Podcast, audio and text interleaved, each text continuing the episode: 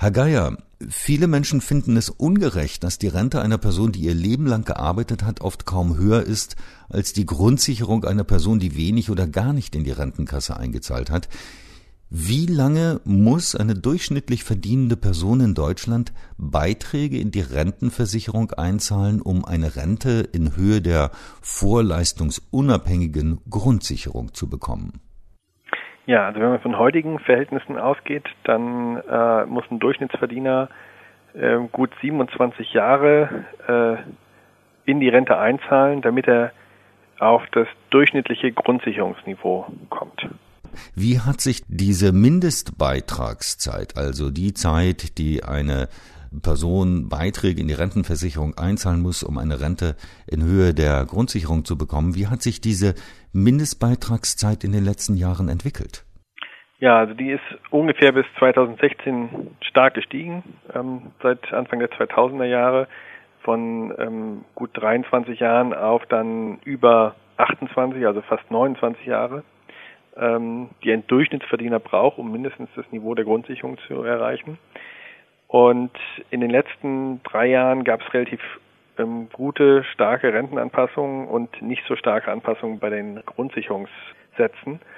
Und da hat sich das etwas entspannt sozusagen zurückbewegt und ist wieder unter 28 Jahre gefallen. Aber tendenziell, also jetzt im Vergleich zu Anfang der 2000er, ist der Anstieg schon bemerkenswert, weil das ja ungefähr um ein Viertel oder mehr äh, angestiegen ist. Wo liegen denn die Ursachen für diese Entwicklung?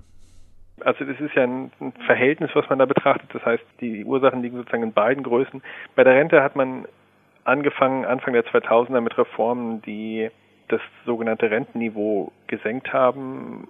Der Riester-Faktor, der wurde in die Rentenformel eingeführt. Das sollte ja einen Teil der staatlichen Rente ersetzen, sollte durch private Ersparnisse ersetzt werden.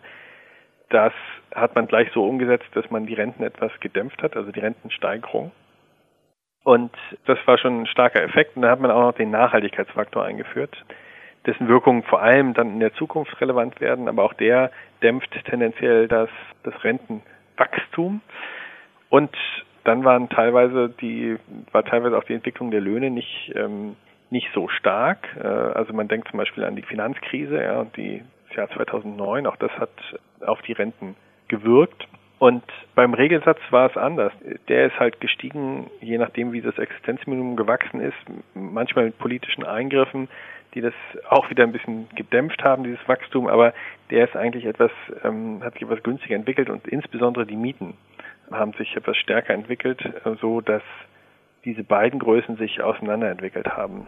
Inwieweit hängt die Entwicklung der Mindestbeitragszeit davon ab, wie sich die Mieten, die Kosten für Unterkunft und Heizung entwickeln? Ja, also die Mieten machen einen großen Anteil des gesamten Bedarfs einer Person aus. Die Mieten ähm, jetzt im Jahr 2018, das ist ja unser sozusagen Basisjahr, machen rund 45 Prozent des Gesamtbedarfs einer Person, die Grundsicherung bezieht, aus. Also um knapp die Hälfte. Und der Gesamtbedarf entwickelt sich dann eben, je nachdem wie diese Wohnbedarfe sich entwickeln und wie die Regelsätze und Mehrbedarfe sich entwickeln. Und die gesamte, also die gemeinsame Wachstumsrate ist dann eben wächst dann gemeinsam ja mit dem mit dem mit der Wachstumsrate der Bedarfe und äh, der KDU Kosten der Unterkunft und Heizung und die gemeinsame Wachstumsrate ist dann eben eine Mischung aus diesen beiden Posten, die da gemeinsam wachsen. Aber bei den Kosten der Unterkunft, da hängt man eben ab von der Entwicklung des Marktes. Und das weiß man ja auch schon, dass die Kosten der Unterkunft in unterschiedlichen Regionen beispielsweise sich ganz unterschiedlich entwickeln. Das führt dazu, dass man, wenn man jetzt mal weggeht von dem Durchschnitt, den wir betrachten, zum Beispiel regional die Grundsicherung betrachtet, dass die Mieten teilweise deutlich mehr als die Hälfte der Bedarfe ausmachen. Also wenn man jetzt nach Hamburg geht oder, oder München, da hat man dann eben sehr, sehr hohe Wohnbedarfe, die natürlich dann auch Teil des Existenzminimums des Lokalen sind und gedeckt werden müssen.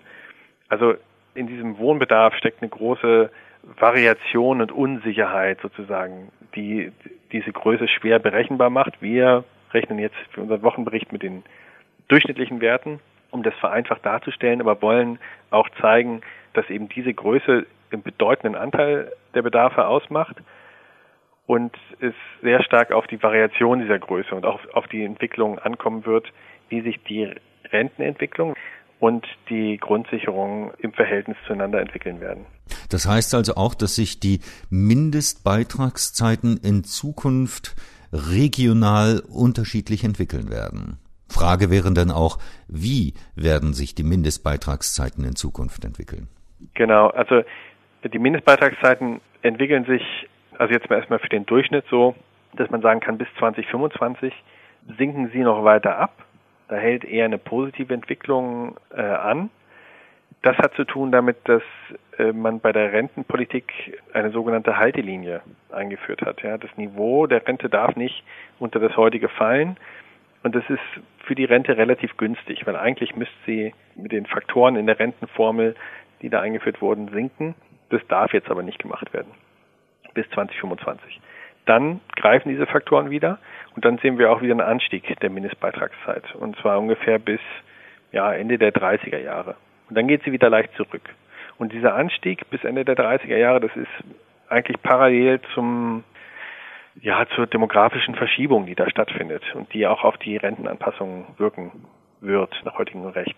Also da sehen wir eine ganz starke Alterung Ende der 20er bis dann Mitte der 30er und das führt zu schlechteren Rentenanpassungen. Ja. Und dann steigt die Mindestbeitragszeit nach unseren Rechnungen, die reicht ja Minimum in 2025 bei 26,5 Jahren und wir schätzen dann bis Ende der 30er Jahre steigt sie wieder auf über 28 Jahre und geht dann wieder leicht zurück. Welche Schlüsse sollte man dann aus Ihren Ergebnissen ziehen für zukünftige rentenpolitische Weichenstellungen?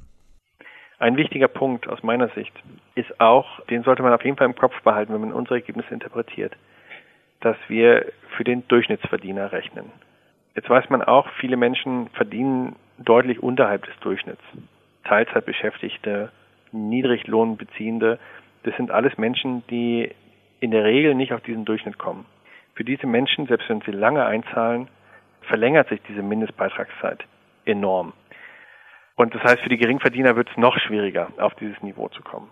Also wenn man jetzt in diesem Segment die Mindestbeitragszeiten reduzieren will, dann führt eigentlich kein Weg dran vorbei, innerhalb der Rente, Maßnahmen einzuführen, die ja helfen, dass Geringverdiener auf die notwendigen Entgeltpunkte kommen. Ja, und das sind dann eben beispielsweise, dass man sie unterstützt, ja, bei Niedrigverdienst, dass sie mehr Rentenpunkte erreichen als Gutverdiener. Das wäre so eine Art Progression in der Rentenformel. Das sowas wäre zum Beispiel möglich. Eine zweite Möglichkeit, die jetzt auch diskutiert wird, auch im Zuge der Grundrente, ist die Einführung von Freibeträgen in der Grundsicherung. Damit stellt man sicher, dass alle, die eingezahlt haben, mit der Grundsicherung und dem Freibetrag auf ein höheres Einkommen kommen als Menschen, die nicht eingezahlt haben.